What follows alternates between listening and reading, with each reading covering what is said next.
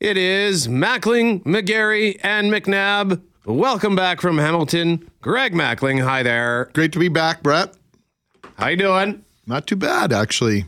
Thank you for uh, the day off yesterday. Needed just a little bit of time, catch my breath, and uh, get reoriented and uh, get some actual sleep. So it was good to uh, get on uh, this side of the Ontario Manitoba border and just kind of settle back at home. And uh, boom, before you know it, it's already Wednesday. Good morning, Loren. I, I, I, I missed you. Haven't seen you for about like three weeks. It feels longer than that. I don't know if there's something about this month, and we've I think we talk about this every November, but November is a leggy, draggy month. And I know it's nice out there, or it has been, and there hasn't been much snow, but November's weird. It's a weird month. It is a weird month, and I was actually just, it's funny you mentioned that because I was just thinking about that yesterday because I have said before that November is one of my least favorite months. Might mm-hmm. be my least favorite. But then I sort of thought about the things that that do happen in November, like we have an important day in Remembrance Day, and uh, and the, all of the discussions that we have leading up to that. Uh, you know, I find more and more valuable every year. And then we have the the the CFL playoffs mm-hmm. and the Grey Cup. So there are some cool things that happen in November, but it can often be. Uh, it got off to a gloomy start. Although, and at that same time, with that snow on the ground at the beginning of the month, it actually make, made me feel a bit more like seasonally festive. Yes. Yes. And then it warmed up and the snow went away, and then that festive feeling disappeared. So yeah, it's a it's a weird in between month because October and December are fun months, and November is kind of a goofy month. You know what November needs? And I know we have our own Thanksgiving and I love it and I like where it is in October, but I have family in the States and was texting with one of them yesterday because it's American Thanksgiving coming up. And in her opinion, it's the best holiday in America. Everyone is chilled, quote, no gifts, almost a whole week off. We eat mac and cheese and beans and other great things with fat in them. And it's wonderful. Like it was like, and I thought, you know what? Like I know we have Christmas coming up. I know we had our own Thanksgiving, but maybe November needs just a little, something a little dropped in the middle, you know? I, that's actually a really good point about American Thanksgiving because they, they go bonkers for Thanksgiving, and maybe it's the, the lack of gifts. There's no stress. And there's about, more. Di- I, I, did they not take Greg uh, Thursday as well? Like it's uh, several days off. Well, I know in California they've had this entire week off. Right. I, think in some school systems they that. get off. And so Thursday's a holiday. Well, do you think you're going back to work on Friday? No. no. So it just sort of unintentionally becomes a, a four or five day weekend for a lot of people. Millions of people traveling. I've traveled only once on the Thanksgiving oh, weekend, it's and it's it is bananas. The best is to travel on Thanksgiving Day. Nobody's traveling that day, but the but the restaurants and everything are closed in the airports by about five o'clock, which oh. kind of stinks because they're trying to give uh, those folks a, a, little bit of a break. But yeah, I, I love the holiday. In fact, Derek Taylor and I were talking on the plane on the way home on Monday from Hamilton, and I was determined I was going to hold out and take Thursday off so I could sit at home and watch three football games. but I couldn't do it. I couldn't wait until Thursday to take the day off. So, and I know lots of Canadians who sort of plan to have a couple days off this week as well because they love their NFL that much. Yes, or they shop. You know, you got Black, Black Friday, Friday, sales coming right. up, and I say this, Brett, as someone who just came off a week holiday, so I recognize the irony of me being like, we need more time off in November. but I don't know. Once I got that text from her yesterday on her just excitement for uh, it's her first time hosting the American Thanksgiving, I just thought I could use some of that. Like that menu sounds delightful. The relaxing sounds delightful. Loren, I'm just yes. thinking about this. Were you just not on holidays? That's what I just said. Oh, okay. That's what I just said. I said I and I say this as someone who recognizes they just came okay. off a week All of right. holidays. I, under, I understand all okay. everything that's coming out of my yeah. mouth, but I think I've said every year one of us has about November like pick a lane already. You don't know if it's cold, you don't know if it's hot, you don't know if it's winter, you don't know if it's fall. The sun doesn't shine as much in November. I don't even know if that's a real fact, but I'm making it one now. it often, well, it, it, it typically is the, one of the gloomiest, if not the gloomiest month, and it did get off to a gloomy start. At least we did finally get some sunshine. It's been pretty good. It's going to be cold, a bit cooler tomorrow, but then it'll warm up just a touch. The next two weeks actually look not bad. at all for Serious? yeah, yeah, like the 14 day. Uh, depending where you look, like uh, the five day forecast for Environment Canada, for example, is calling for Monday, Tuesday, minus seven and minus nine. But uh, and of course, the long term forecast changes a thousand times. But the Weather Network is saying minus five, minus three for Monday, Tuesday, and then looking as far ahead as December sixth, it's like minus two, minus two, minus one, minus one, minus one. So hopefully that holds. I'm here for it. Yeah, Yep. Could use a bit of snow on the ground. I would. I'm just about ready for the snow, but feel free to weigh in. What's the worst month? 204-780-6868. I think I'll call it right now that February is my least favorite, followed by typically November. Well, then they should make November shorter. It should also have the 28 days. yeah, yeah. I mean, it's only thirty, but I'd be good with that as well. um, and actually, somebody brought. I can't remember where the discussion was on that, but somebody said, "What would you, would, what would you think of 13 months, but all 28 days?" And based on our current pay schedule, I'd be fine with that because then we'd be paid every two weeks instead of uh, twice a month. so Oh, don't worry. They'd figure out a way to once a month. to ruin that. uh, yeah. Is that a, is that an option?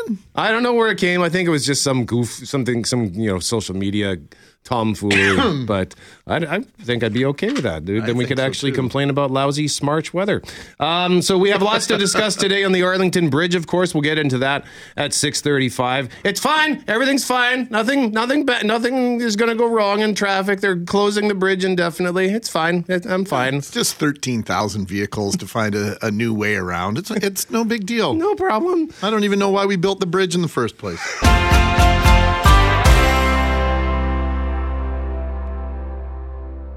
It is Mackling, McGarry, and McNabb talking Arlington Bridge in a moment. But before that, Loren, at 7 o'clock, Hal's going to join us to talk car theft.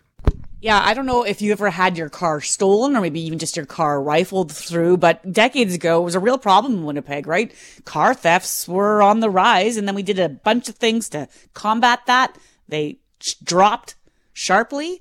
Well, we've got some new numbers we're going to share with you after seven about where we're at with car theft, and Winnipeg's having quite the year and not in a good way. We'll get more into that after seven. In the meantime, it's been in use off and on for more than a century. But the Arlington Bridge is now closed, Greg, indefinitely. Yes, and I would say there are now all sorts of questions as well as concerns as to what this means for the future of the bridge, the people, and the neighborhoods that rely on it. But first, Global's Kevin Hirschfeld with what this will mean for traffic. Winnipeggers' commutes into the north end could take a big shift now for an undetermined amount of time. Here's what you need to know about the traffic situation now with that Arlington Street Bridge shutting down. All traffic is being asked to detour across those rail yards via either the McPhillips Street underpass, which is west of the Arlington, or the Slaw Rebchuk Bridge, which is on Salter Street, that's east of the Arlington. The city is asking drivers to get on these routes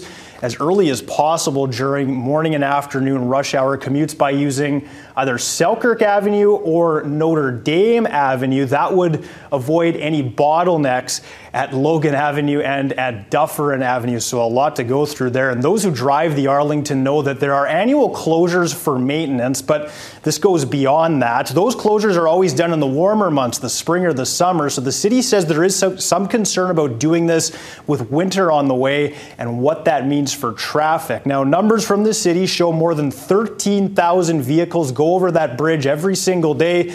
That number, though, going to be zero for quite some time. If you're thinking, haven't we talked about this before? Yeah, I know in modern times we've talked about it, but guys, I'm just going through a blog that's done by West End Dumplings. That's put together by historian Christian Cassidy.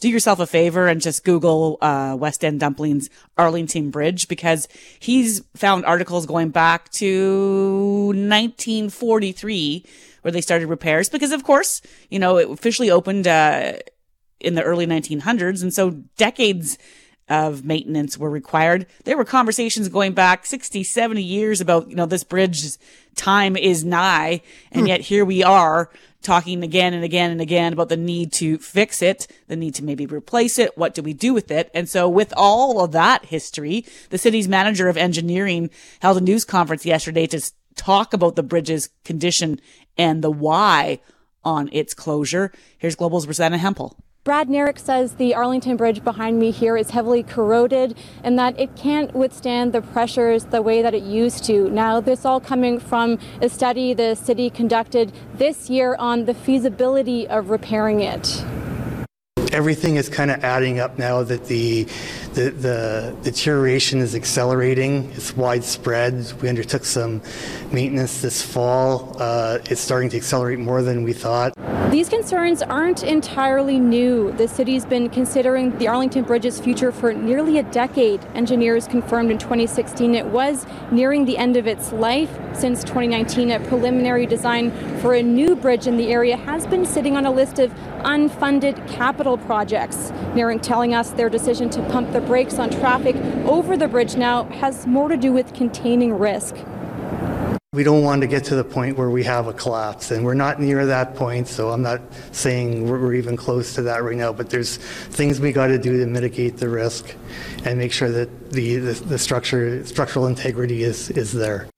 Neirinck says next steps include looking into whether the bridge can be reopened at some point in the future or removed entirely. He says we'll know more by February. So I can remember, and it goes back to the late 60s. I was doing a little research. Your grandpa can remember. Oh, I'm, yeah, well, no, yes, absolutely. Uh, but there was a conversation in the 60s and 70s in particular about creating another mm-hmm. crossing or under the Sherbrook McGregor overpass or underpass was something that was discussed since the late 1960s. I can remember when the Keewatin underpass finally opened. So you've got Route 90, you've got Keewatin, you've got McPhillips, you've got Salter, you've got Main Street. Think about all of the residential and industrial development that's happened in the northwest corner of the city of Winnipeg. Straight up McPhillips, you've got a brand new development. West St. Paul, one of the fastest growing uh, urban areas in Western Canada. And if a majority of those people try and make their way towards downtown on a regular basis, Arlington was sort of a regional, right? You you might deke over and use Arlington, but there's that whole section in the center of the North End and Garden City that would use that Arlington corridor. Well, now those people are going to kind of have to go further east or further west, and the strain on on those underpass those other underpasses and uh, Slaw Rebchuk Bridge is this going to be magnified? And we haven't done anything brand new with any of them, widened any of those, like since the 80s. You'll love this quote, I think, Brett, because, you know, there have been some refurbishments. They've poured millions in different sections of that bridge over the years to, to shore it up, so to speak, to make sure that it's as safe as possible. And now here we are. But in 1978, Brett, according to uh, blogger Christian Cassidy, the headline from the Winnipeg Free Press says the city needs to go ahead with the new overpass that's already spent millions of dollars studying and studying. Quote, the area has been studied to death. 1978. Does that sound familiar? So for basically for for me and you, Loren, it's a lifetime yeah. of the of the same old, same old. Yeah, and and again, I understand you're not just going to build a new bridge every time one starts to wear down. You're going to find ways to extend its lifespan. It's just that this is this is one of those conversations that we have in Winnipeg where you think, are we still talking about this? And I get there's not an endless pot of money that they can just dip their hand into. They have to decide strategically where does it make sense to spend this money. But another study, if one is coming, I don't know if that makes sense. We had one just a few years ago. We've been sort of kicking this down the road, kicking it down the road because other projects have taken priority. Well, now what? If you're one of those 13,000 people that use it every day, that's who I want to hear from this morning. What does this mean to your route? What does this add to your commute? And if you're in that neighborhood where you have business where you rely on quick in and out, you know, what does it mean to the future and the viability of your neighborhood? There are other ways in. It's not like you're suddenly an island but this might make, have an impact on, on your economy. So let us know, 780-6868. Question of the day at cjob.com from Mr. Furnace. Don't call them first. You'll see why. Call Mr. Furnace 204-832-6243. With the Arlington Bridge, should the city decommission it and build a new one? 52.54% voted for that. 36% voted not replace it at all. 12% say spend what we have, spend what we, what we have to to fix it. Cast your vote, cjob.com.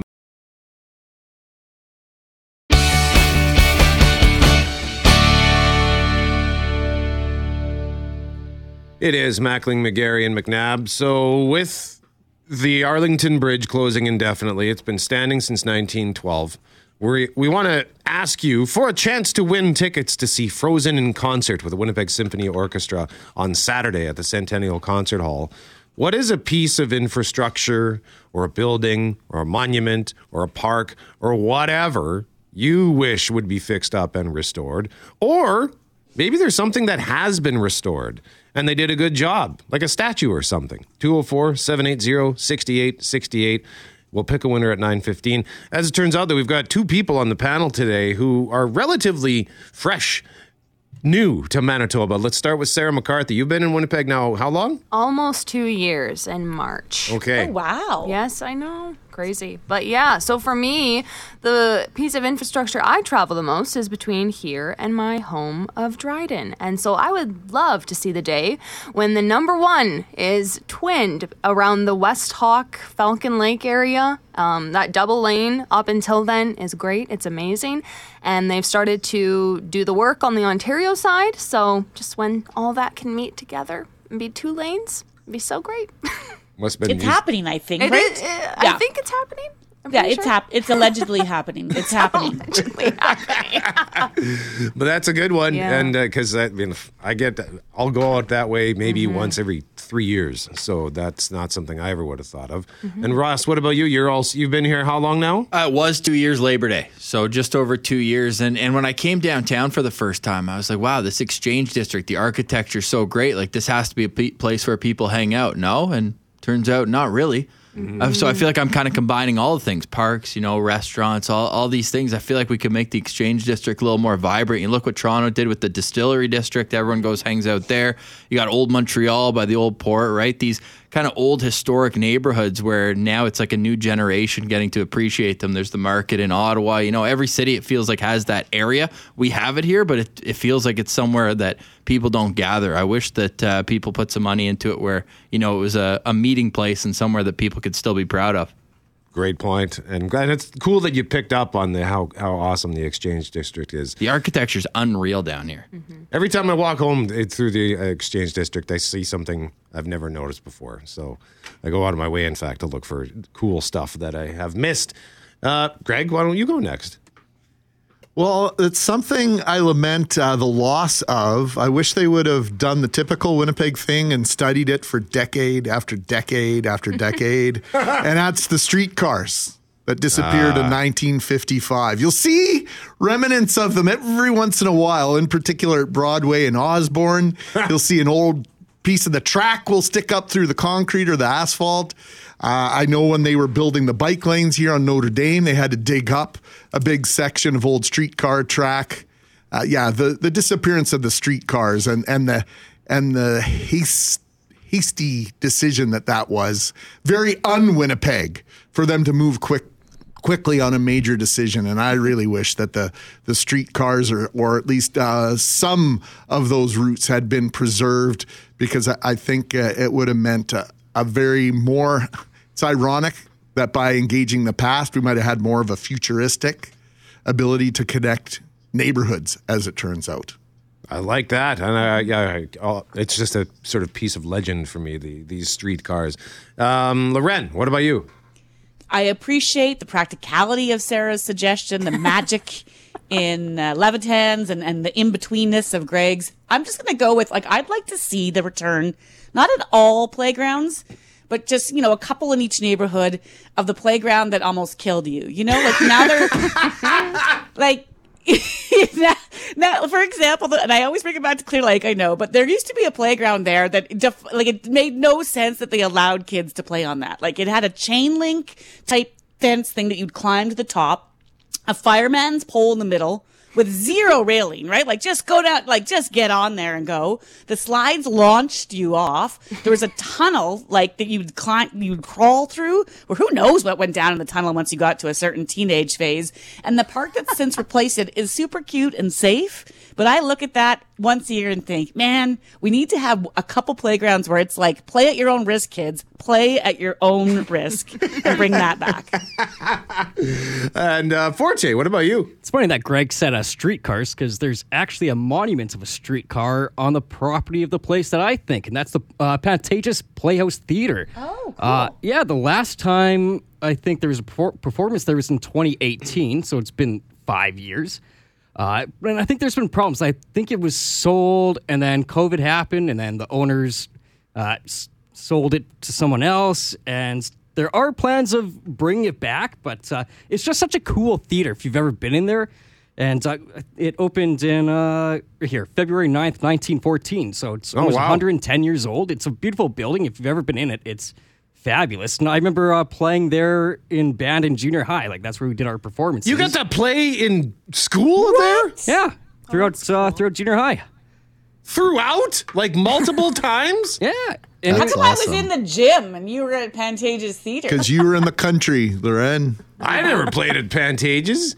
Yeah, and then high school we played at the concert hall. But uh, no, it's what? What? yeah. Okay, wait a minute. Let's just think throw about my this. chair through the window. I feel like Forte had a higher level of musicality than the rest of us, so maybe he was just in a better band. Oh, I, I played percussion. Percussion, not the drums. Percussion. percussion. well, actually, I was in jazz band, so I also played the drums there. So. That's so cool, buddy. Yeah, that, that you got to do that, and that's a great, uh, great item. Oh, And and some of the floors in there, like when you're walking like backstage, like they're wooden and creaky, like, and, like it's just it's such an old building. It's cool. You hear and feel and smell the history backstage at the Pantages. Absolutely fabulous place. And if I were to just uh, sing the praises of a couple of things that have been restored, I got to take it back to Transcona for the A, the Hi Neighbor statue, which got a facelift in recent years, and the uh, CN 2747 locomotive, the steam locomotive that's on Plessis. It used to just be behind this dilapidated old fence, and now it's been restored, and it's uh, the beautiful structure built around it. So the the preservation project that they was, undertook several years uh, is pretty cool, and you can learn more about that at the Transcona Museum website. Uh, it's pretty awesome. So let us know the thing you would like to see get fixed up, or the thing that has been fixed up, and you think, hey, good job. It is Mackling, McGarry, and McNabb. 15 years ago, Winnipeg had made a name for itself, Loren, as the car theft capital of Canada. Yeah, we really uh, had a reputation for that because it was happening so often in this city. But then, you know, we really cracked down on it. There was an auto theft suppression strategy that was introduced. If you lived here at that time, you might remember all the initiatives that it included, like the use of ignition immobilizers. There was also a program uh, where they worked with youth deemed at risk to steal cars. There was police who uh, were also part of a, their own group that was really targeting auto theft. And so a lot of things started to improve. But we've got new numbers this morning that perhaps we're seeing a shift, at least in recent years. CJOB's Hal Anderson of Connecting Winnipeg with Hal has been looking into the data and joins us now. Good morning, Hal. Well, I, good morning. And I was reading, you know, more and more about stolen vehicles uh, here and across the country. And I thought, I'm going to reach out to police and, and get the latest stats. So here's what we're on track to do for stolen vehicles this year. We are on track for 3,438 stolen cars this year, according to the latest stats. That's almost 10 a day. I think that's pretty significant. Now, that's down a bit from last year. I don't think you can really include the, the COVID years, but last year we're actually down a little bit. So the past couple of years have been bad. This year we're on track to do 11.1% more in stolen vehicles than the five year average.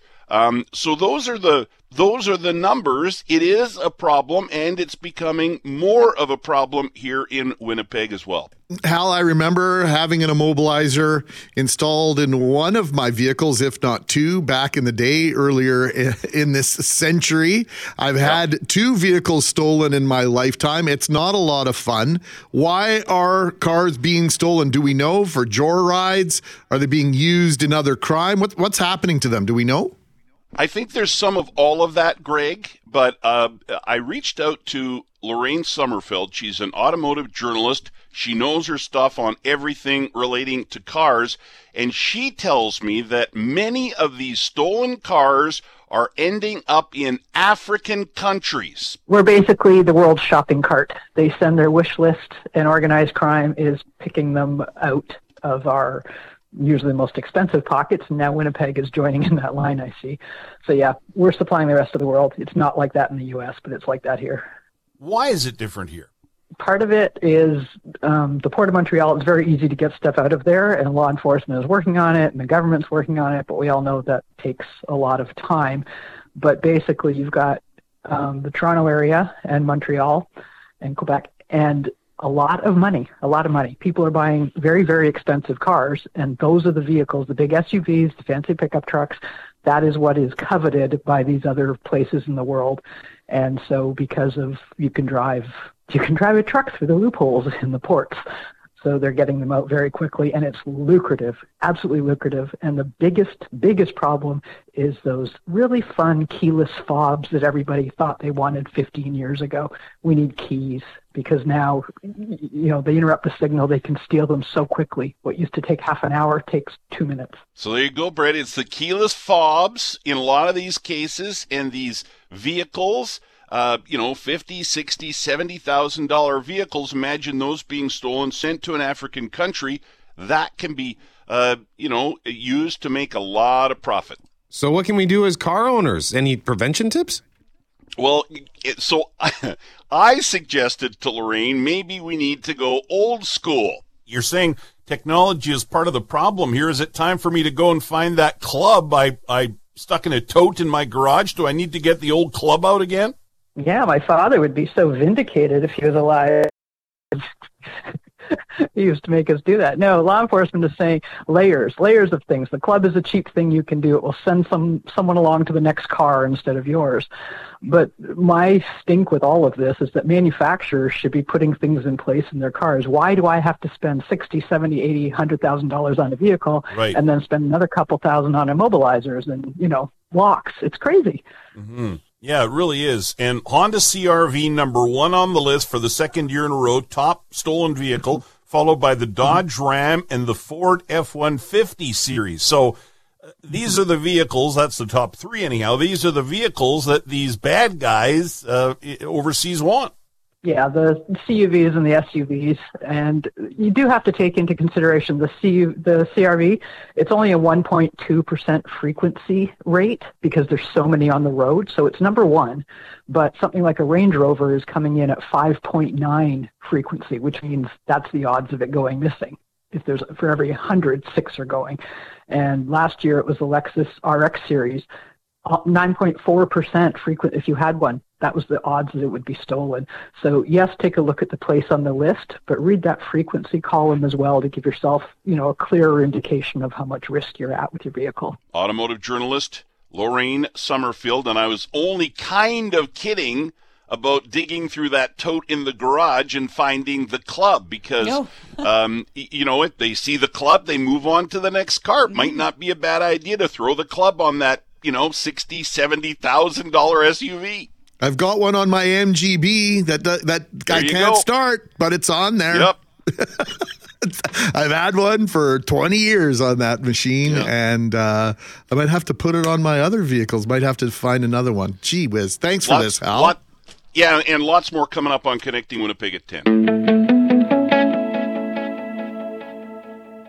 It is Mackling, McGarry, and McNabb. We're asking you this morning, given that the Arlington Bridge is being shut down indefinitely, what's a piece of infrastructure, a monument, a building, whatever, that you would either like to see fixed up and restored, or maybe has been fixed up and restored, and you love it? And Loren, you pointed out Evelyn with a great suggestion. Well, this has come up from time to time. She wants to take us back to the 70s, and it might have even been into the 80s and 90s when you'd put your trash into an orbit garbage can that used to be on the Manitoba highways.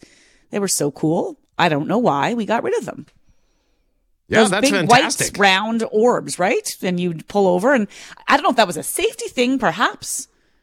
Eventually, you don't want maybe you don't want people pulling over like that on major highways, but it was nice to have those trash cans along the way. They yeah. were iconic, big time iconic. And Alan. Not, oh, go ahead, Loren. Sorry. I was just saying, not to mention that they your trash then ends up like you, every gas station is overflowing with people's True. garbage from their cars, right? Because you're just pulling over and getting rid of anything and everything. So yeah, bring back the orbit. And Alan Duff with a great suggestion on something that has been fixed up, pointing, and I can't believe I didn't think of this because I went to Red River College, now RRC Polytech, but the Red River downtown campus, the one on uh, on Princess, including so the, the what they did on Princess, where they they kept the facade, it looks fantastic, and where they built the the brand new building behind it, uh, but also the when they the, where they put all their their culinary stuff in the old Royal Bank building on Main Street. Uh, the the renovations kept the heritage, modernized the buildings to modern standards. Thus, saving a pretty cool part of Winnipeg's heritage. And that Royal mm-hmm. Bank building used to be the tallest skyscraper, I mm-hmm. think, in North America, if I'm not mm-hmm. mistaken, at the time it was built. Yeah, well, we'll have Brent Bellamy on later on this morning, 935. He always talks about where that structure fits in terms of history and tallest and first and all that. So we'll ask him. There you go. So keep those coming at 204 780 6868. Something you would like to see fixed up or something that has been fixed up. And I also just wanted to mention on the, the car theft thing. Uh, it's funny, you know, Hal made the joke, but I was kind of thinking it too about the club. I used to have a club. I had it, I mean, it was a garbage car. it was a it was a 1993 Ford Taurus, but I had a club on it. And uh, Why did you have a club on it? Because I didn't want it to get stolen. Exactly. The, the disruption in your life, if you'd had your car stolen, Oh, it's huge. you I mean, can't put a wait for the cl- you wait for the claim, then you got to go out and find another one. You might not be able to afford one given different prices. Used cars are, are from all accounts almost impossible to find at a decent rate. I mean, you'd be in a real pickle. Not to sound like my grandmother, you'd be in a real pickle, Brett. Well, it's just a dis- it's disruption enough if someone breaks into your car. Like Sure. someone broke into that Taurus to steal the one dollar and eleven cents I had in nickels and dimes in my coin tray, and shame on me for leaving that exposed. Lesson learned. But uh, th- that created a disruption. I had to go get it fixed, and it was a pain to deal with. So you can feel free to weigh in on the car theft stuff or the infrastructure stuff. What would you like to see get fixed up, or what has been fixed up that really makes you happy to see? We'll pick a winner for the Frozen in concert tickets at nine fifteen.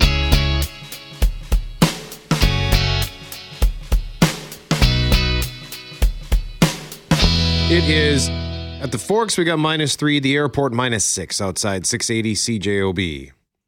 Mackling, McGarry, and McNabb. More on the Arlington Bridge in just a moment, but inspired by the closure of the Arlington Bridge, we're asking you this morning at 204 780 6868 to tell us about a piece of infrastructure, something that you would either like to see fixed up or something that has been fixed up and restored. And Greg, what does Shauna have to say? Well, this was another project that was debated for an awfully long time, and that's the Moray Bridge. If you live in Charleswood or St. James, uh, you know the history of this bridge potentially. And Shauna says that she says that that Moray overpass between Portage and Roblin was an upgrade for the city. That was so needed and helpful for people in St. James. Bonus, because of it, we got a house that had to be removed to build it. We moved it north of the city, and my dad currently still lives in it. That's neat. So thank you for that, Shauna. So keep those coming for a chance to win tickets to see Frozen in concert. We'll pick a winner at 9:15. In the meantime, will the Arlington Bridge ever reopen? If it remains closed, will it ever be replaced? Those are just a few of the questions many of you have after hearing the 121 year old bridge has closed indefinitely. That is a decision that impacts at least 13,000 drivers that use it every day, not to mention pedestrians. Now, Ross Eadie is the councillor for the Mynarski Ward. That's an area that's seen that bridge closed for repairs dozens of times over the past few decades. And in the past, those closures always had a date for reopening. But right now, there is no date for reopening. The city says it needs to see to study to see if there's more that can be done to extend the Arlington Bridge's lifespan because regular maintenance just isn't cutting it anymore. Councillor Eadie joined Global News Morning about an hour ago and he's mm, he's steamed. We have all these suburban councillors who have no inkling about why we really need the Arlington Bridge.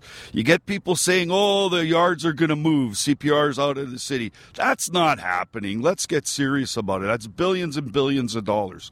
Let's get this bridge, a new bridge built. I don't even know why they're wasting their time to continue a study to find out about how much it's going to cost to waste, uh, uh, to uh, fix the steel and everything, it's going to be about $200 million.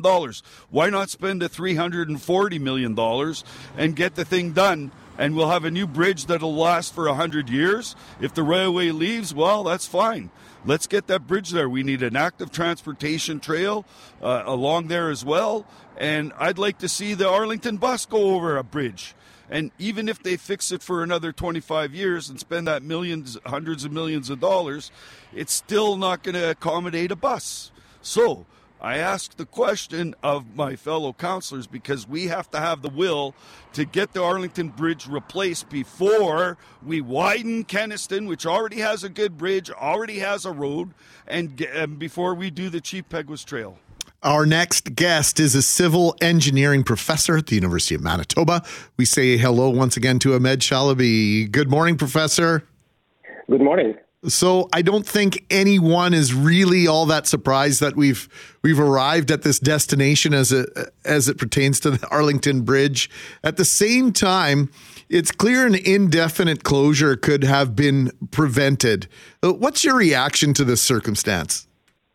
I, I think this uh, the Arlington Bridge is now at a stage where uh, it's not clear whether maintaining it is more effective or replacing is more effective. So that's why I think it's uh, we're in this situation where where we don't know yet what it will take to uh, keep it operational for another 20, 25 years uh, versus what it needs, uh, what you need for uh, rebuilding it, and whether you need to rebuild it at the same location or not. I think these are all kind of broader questions that are being asked, and, and there is no clear answer today to whether, um, uh, depending on the condition of the bridge, which was just uh, assessed uh, in the last few weeks, uh, I think it will become more um, clear what it will take to keep this in operation, whether it will uh, be able to handle a bus or not, uh, and whether it's sufficient for active transportation or not, given its uh, very steep approaches and, and all, all, the problems that we know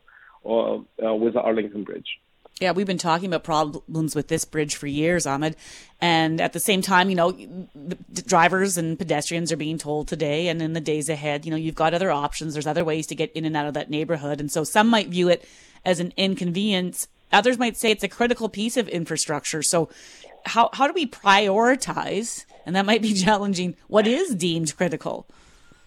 Yes, what is deemed critical is what uh, we need for uh, emergency services, where we need for uh, traffic to to flow uh, towards uh, downtown and out of downtown. What we need for every um, jurisdiction, every community in the in the city uh, to have access to jobs, to to um, economic development. So, you know, critical here means a lot of things but mainly it's uh, whether we have access to emergency services. Um, you know, with the Arlington Bridge, um, the city, of course, uh, as every city, is under a lot of pressure. There is a lot of uh, you know bridges of the same vintage that are also going to be coming up for for maintenance and or replacement. Uh, there are definitely limited amount of funds and and uh, unclear whether uh, there will be participation from other levels of government, um, you know, uh, and how much uh, will they contribute to a project of this nature. So that that puts a lot of pressure on cities in prioritizing what to do and when to do it. And you know, this bridge served us for 111 years. I think that's uh, wonderful. That's that's the good news.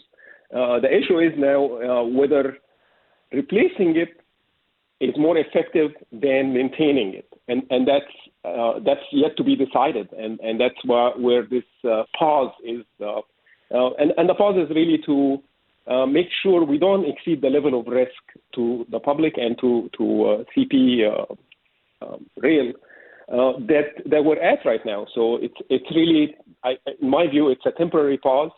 until we have more information, and you know, all these decisions are going to be based on um, information and and, and uh, close examination of um, the bridge itself and, and what it can handle. Our, ne- our, guest is a civil engineering professor at the University of Manitoba, Ahmed Shalaby, joining us live on the start. And Ahmed, let's say, let's say, the, the, hypothetically, they decide can't reopen the bridge. We got to build a new one. How long would that process take? I, I think there is actually a long way between um, um we'll close the bridge and, and build a new one because a new one is uh, it depends what function we want in the new one. I know there's been a design made uh, in 2016 But uh, you know things change too, and and whether the same requirements for active transportation, particularly, are still uh, valid or not.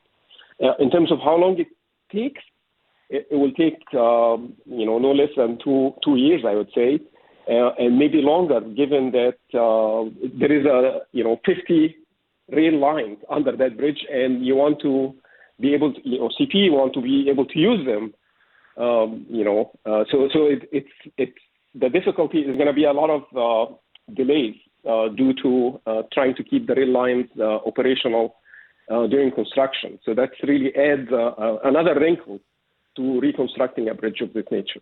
Professor, back in the late 60s, early 70s, there was conversation about building a tunnel or an underpass, the Sherbrook McGregor uh, overpass, a couple of different things the city was looking at. The population of the city then was, you know, like 380,000 people, and then maybe a half a million. Now we're at 850, and we've got all these developments going on in the northwest corner of the city, not just residential, but commercial as well. West St. Paul is booming. And we haven't increased. In fact, now we've decreased the accessibility to the center of the city for people living on that side of the rail yards. This just seems like horrifically poor planning on the part of the city and the municipal board. I, would say, you know, we do have a problem with with planning, and and it's difficult to uh, to resolve given the limited funding. Um, our, our, you know, all what you mentioned is great news. We're growing. We have, um, you know, more activity. This is all great. But the network, the footprint of the network, hasn't really changed much in the last 50 years or more. Um, you know, we, we don't have uh, space to build any new roads or any anything else to, to connect the city uh, better. So we're, we're basically packing more traffic and more people on the same network. That that puts an emphasis on um, public transportation, on ability to uh, shift some of the travel to active transportation, so people can walk and bike, and uh, uh that that's all going to be very important to distribute the, the, the load over the network. So it's not all um, you know, vehicles with with uh, with one person in them driving in and out of the city. Uh, that that is very difficult to maintain, very expensive to maintain also for for any city. Um, you know, the the issue of building an underpass under um, uh, the rail yard. Uh, there are 50, nearly 50 rail lines, and, and an underpass there is also going to be very, very expensive. So it's it's really not uh, the best location to build anything, given the width of uh, or the length of that bridge, uh, and the fact that it passes over so many rail lines, and, and they need to be uh, operational, and they need to be maintained and, and, and connected, and so it, it is a difficult uh, project to get into for sure. Well, Ahmed, thank you very much for your insight. As always, we appreciate the time. It's my pleasure. Thank you.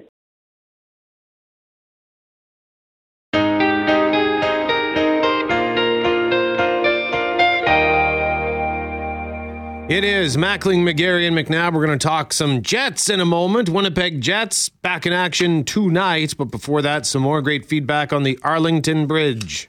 Pam says, I was driving over the bridge in 2021 and stopped for the red light whilst she said, Wow, I'm going to just, because I haven't used whilst this week. Sitting there, I noticed a hole ahead of me in the road and I could actually see the ground below through oh, good. said hole. They closed the bridge down that weekend to do the repair. Damn, that was scary from Pam. And then another listener saying consideration should be made to temporarily open the bus and taxi lanes on McPhillips mm-hmm. until the bridge is replaced. Oh, I see. That's the what the diamond lanes or whatever. Mm-hmm. Yeah, to, and just to, as Greg was referencing about an hour ago, to give people more options. I mean, you can't have buses go over that bridge in the first place. Now cars can't go over, people can't go over, and so they need to find ways to expand, you know, other forms of transportation if this bridge, bridge is going to remain closed. I, I don't think we're suddenly going to find out Monday, you know, that we're good to go. So it, this could be a while. All right. So keep that feedback coming at 204 780 6868. And you can weigh in on our question of the day at cjob.com, which has to do with the Arlington Bridge. And in our next segment, we want we were talking car theft earlier. And may, is it time to bring back the club? Well, we've got a couple of people with some cautionary tales on that and how thieves can defeat the club. But right now, let's talk some hockey because following a nearly perfect 4 and 1 five game homestand. The Winnipeg Jets are back on the road for their next three games, beginning tonight in Tampa, where they will face the Lightning. Winners of three straight, the Jets have collected 14 of a possible 20 points in their last 10 games, going 6 two and two. And it seems as though every time you turn around, a different player is coming off of a multi-point performance and or is in the midst of a multi-game point scoring streak. Ken Wiebe covers the Jets for the Free Press and is, of course, also a critical part of our Jets coverage team here on 680 CJOB. Any Arlington Bridge stories, Ken Wiebe, before we get going today? Yes, uh, good morning, all. I, I do not, uh, you know, the, the, some of the offices where I've worked in my previous uh, jobs are close to that area, but uh, from the south end, I, I have not gone over that bridge a ton of times in my uh, in my journalistic career. So uh, I have no horror stories of seeing the ground, uh, unfortunately. Can I Uh, tweet out? fortunately, it'd be fortunately. I think that you Sorry, have no- fortunately, yes, yes, yes. Sorry, Loren. Yes, catching me on guard here.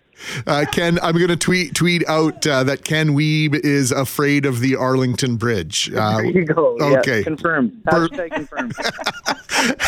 it has been a solid stretch of results for the Jets over the past couple of weeks, Ken. That's the operative word in, in my setup here. Last year, I would phrase things exactly the same way, suggesting the points gained in the standings weren't telling the entire story. Are the Jets worthy of their scoreboard and standing success thus far in 2023? Yeah, I think they are, Greg. I mean, not. I think uh, they are. I mean, the, you, with the exception of the opening night loss to the Calgary Flames, I mean, most of their you know regulation losses have come against teams that uh, lead their divisions, uh, their respective divisions. So to me, it's it's more about the brand of hockey they're playing. Uh, they're not uh, just beating up on bottom feeders. Uh, they're playing mostly structurally sound hockey. Uh, they're getting contributions from all four lines and their back end. And I would say that, you know, quite frankly, I don't expect their goaltending to be sub 900. So that's not to blame the goaltending, but I think there's another level to be reached by the goaltenders. Uh, both Connor Hellebuyck and Laurent Brossoit.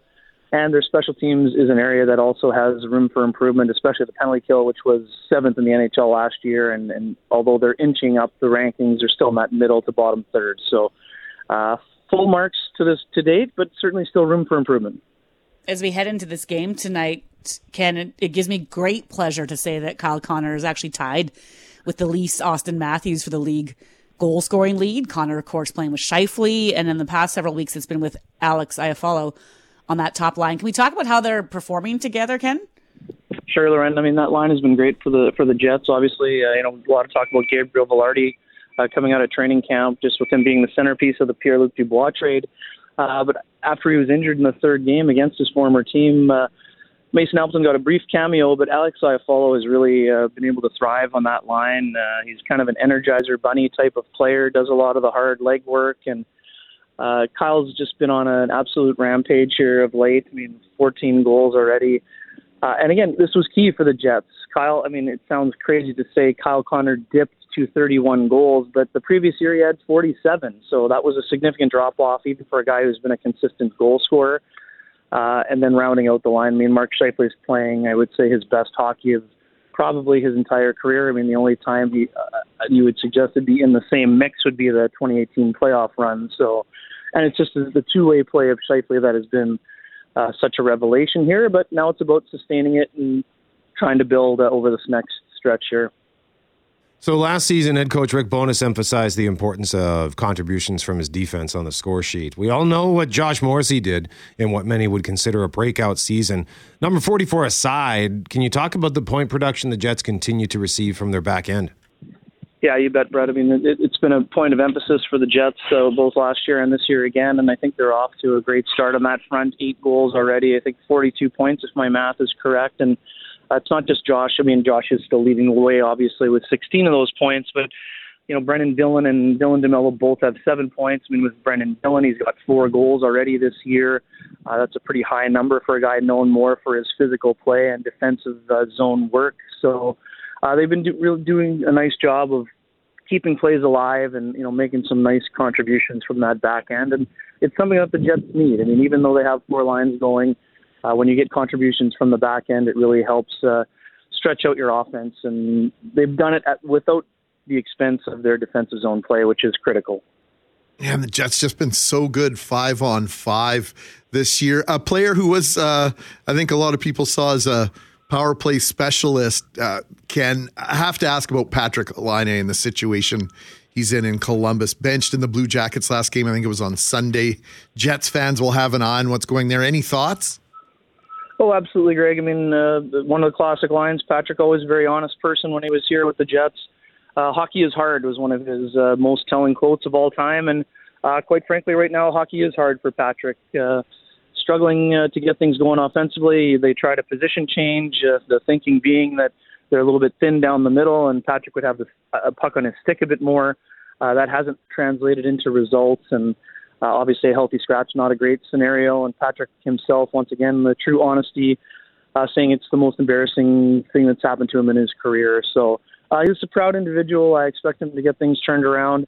Uh, but yeah, it's tough times for for Patrick Laine, the former Jet, and for you know Pascal Vincent, who uh, took over after the tough scenario there. Uh, you know, great great to see him get his first crack at it, but uh, things not going overly well right now in Columbus. But uh, I do like the fact that he's trying to hold players accountable, and you know he said it himself: no player is above the team, and that includes Patrick Laine. So that's why the decision was made. Ken Wiebe joining us live for our weekly Wednesday Jets chat. Thank you very much, sir. We appreciate it.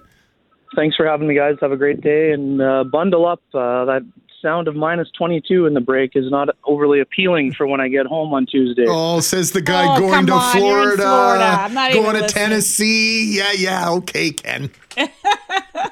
Have a great day, guys. Get lost. Ken. Ken Wiebe covers the Jets for the Free Press. He's a big part of our Jets coverage team here on 680 CJOB. It is Mackling, McGarry, and McNabb. Last chance to get in on the contest. Frozen in concert, Winnipeg Symphony Orchestra. This weekend at the Centennial Concert Hall, they're playing the Disney movie Frozen, now a beloved classic huge movie and they're going to play the music live and we're asking you what's something that you would like to see get fixed up or what's something that has been refi- or fixed up or refurbished and you think it's cool like tom who pointed to 511 river avenue it's the old church of science it's a condo now like if you were to roll past there you might not pick that up it still looks like an old church but they gutted it and put condos in there and they they spruced up the outside and it looks pretty cool What's that church? Is it on? It's near. It's in Wolseley off Maryland, I think. okay Didn't they turn that into a bunch of really cool condos, like a and in small towns? That's been popular popular to take the old churches and turn them into different type apartments because the population doesn't drive that church anymore. I think that would be a really cool space. There is for sure one a church that's been converted to condos on North Main. I want to say around Church Avenue, ironically enough, maybe around Bannerman, uh, that part of North Main, close to St. John's Park. But I'm trying to think in Wolseley, 204 780 6868. yeah i can't think of the one in wolseley either so the one at, at the west like the, the westminster uh, united church is that is that at uh, westminster in maryland Yeah. okay Yeah. So I'm just thinking of a church. but there might be one in wolseley There might be one. For one sure. There, I'm, I'm looking. I'm trying to find this now because I feel like I've driven past and thought that'd be so cool. Anyway, carry on, my wayward son. Keep those coming at 204 780 6868 for a chance to win. We're going to pick a winner in our next segment.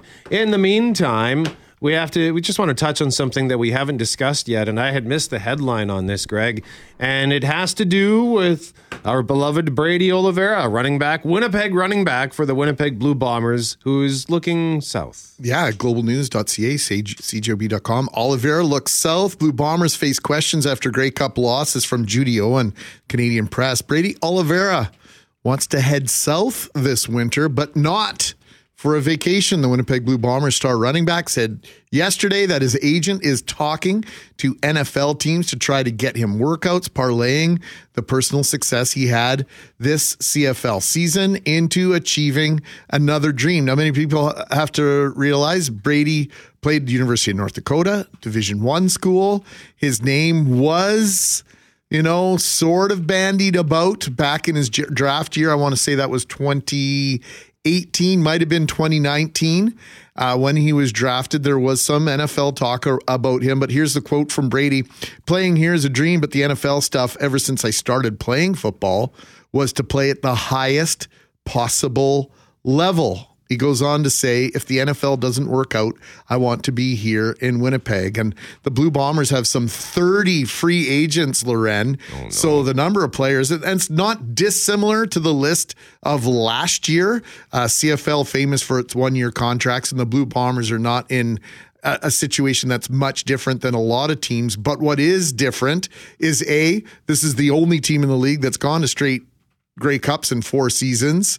Uh, they are also a team whose core is aging, and there were some questions about the age of that core from some factions, some corners, some speculators as to whether or not this team was going to be able to re-achieve. Obviously, it matched last year's performance, but it's now another year older. So, uh, big question as to whether or not the Blue Bombers look to secure that core again, or if they look to go a different route. And if Brady catches on down south, that would be a huge change in terms of the personality and the uh, and the construct of this roster. Yeah, I mean, not just for his talent, but who he is off the field as well. Who he is in the locker room. Does he have a shot? I don't know. I would never ever say anything disparaging about Brady Oliveira and his determination, his athleticism, uh, and the way he played this year. I, you know, started beating the drum for him as the most outstanding player uh, months ago uh, when it was clear that he was on to uh, doing something fairly unprecedented in this league, or at least something that hadn't been done in many years. So I would never bet against him. Some of the people that I've discussed in the last several days aren't exactly sure if uh, if he has a, a, a chance to catch on or not. But you don't know if you don't try. And and and bless Brady for for having those aspirations. Yeah, I mean, you you you you, you hate to see him go, but you wish him well. Like uh, to, to reach the the top of the mountain, you want anybody who has a chance to at least take their shot. And uh, I mean, his star is just rising. Like he's already, and he even said it himself. I consider myself the best player in the league, and he's still a young guy. He's only 26 years of age. Uh, running backs are, I don't want to say a dime a dozen in the National Football League, but uh, it's not the same featured position as it was once upon a time. You you tended to build your offense around uh, your left tackle, your quarterback, and your running back, and now the running backs are somewhat interchangeable. If if you have one that doesn't have a great season, you just kind of go out and get another one. And so, from that point of view, that revolving door of running backs in the National Football League may present an opportunity for for Brady Oliveira. Also, I just watched. Sorry, Brett. I just forgot it. I just watched this 48 hours ago, just about success stories in the NFL, and you guys are going to know this and laugh at me. The quarterback who like was a grocery store clerk and then ended up with 12 years in the Kurt NFL. Warner. There you go. Thank you. Just watch that movie on Netflix. And you didn't know that you. you I had no idea the story. Like, oh wow! and I'm watching this whole thing, and then I'm like, I'm an idiot. Like this is clearly a, like an everybody knows this story, but it was kind of nice because you knew where it was going. Yeah. But just the when you get to Google it and check out the backstory and all the rest, I just I wasn't aware. I'm not a big. I don't watch a ton of NFL, and uh, when you just mentioned about anyone wants to see someone achieve their dreams, it just triggered that I just watched that and clearly immediately forgot the whole story. So I'll probably watch it again in a year and go, "Oh wow, what a story! What a story!" Also, Loren, I think Cindy has solved the mystery on the church you were thinking of on Maryland. Cindy says St. Matthew's Anglican on Maryland and St. Matthew's has Hmm. been converted. Okay, Okay, so further up. north, up in the up up in the my part of the West End, north of Portage Avenue. I don't think that's what I was thinking of, though. I, I feel like You feel like I feel like I was. I think I was just looking at a church and assuming it was condos for some reason. So I'll I'll double check. I'll take a look at the photo.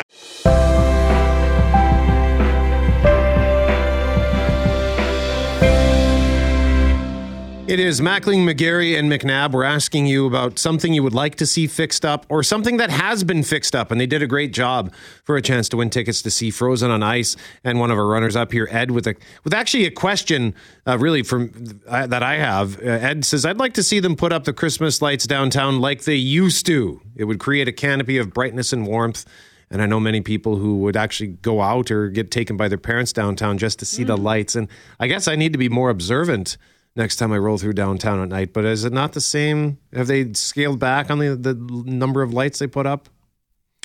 Uh, it's just different. What what era were we talking about here? Yeah, that's not that wasn't identified. Yeah, so they used to have the lights. They used to have these string of lights and and sort of swirly. Oh, yeah, the swirlies. the, swirlies, right? The blue and gold stuff that Yeah, went yeah. across, sort of went across Portage Avenue, and so it's a little bit different da- uh, than it is now. It's more LED rope lighting that have been, you know, created and designed on the medians into different uh, displays. I think there's a Santa sleigh and reindeer somewhere along Portage Avenue, and then they've got the the stars and the snowflakes and the different stuff hanging on hanging on the light standards. But we've said like before, you know, when the lights go up, it's just such a nice feeling Yes. that you think, why couldn't we do that in different ways throughout the year? You know, like if it doesn't, if you don't want to keep the holiday theme, then it can switch to just even the white lights. Make it make all the difference in the world, not just for safety, but it's pretty. Like I, it's why nobody minds anymore when Christmas lights are left up pretty much year round on some homes. It just looks good. Yeah. So that's a great. Okay. So Ed, thank you for that. I forgot about the swirlies. Uh, but a runner up here, Loren, is Steve on a particular sign that anyone who enters shall see. Steve would love to see a proper welcome to Winnipeg sign. Steve says our family enjoys road trips and it's become an ongoing joke as we pass through any two horse town that their welcome to wherever sign is nicer than ours. If you're coming into the city headed west and have to pass over the industrial ugliness of Symington Yards, least we could do is put some lipstick on it with an ingratiating welcome. well done, Steve. Uh, yeah, like even the you know you go into Charleswood, they've got their "Welcome to Charleswood" sign up, and it's very warm and welcoming. And I say that as a Transconian who a lot of Charleswoodians have had had problems with over the years, but I will acknowledge their sign is great. But Greg, our winner, is actually going to tie this thing back to what inspired the topic, which is the closure of the Arlington Bridge. So, and this has me thinking of the High Line in New York. Just a repurposing of this piece of infrastructure. I always thought it would be a great idea to turn the Arlington Bridge into a pedestrian only bridge and maybe park some food trucks up there in the summertime and have it like a gateway to the north end. They could light it up at night with blue or LED lights, something like that, and make it a very attractive area for people to walk up to and walk over to the north end. Cool. It kind of ties back into my idea where I want a playground where it's play at your own risk. You could build You a playground up walk there. Walk your bridge at the own at your own risk and get some food. Be an adventure. I love it. So, congratulations. You're a winner going to see Frozen in concert this weekend at the Centennial Concert Hall with the WSO. That is Jeff Klein. Just got the name. So, congratulations, Jeff. Way to go.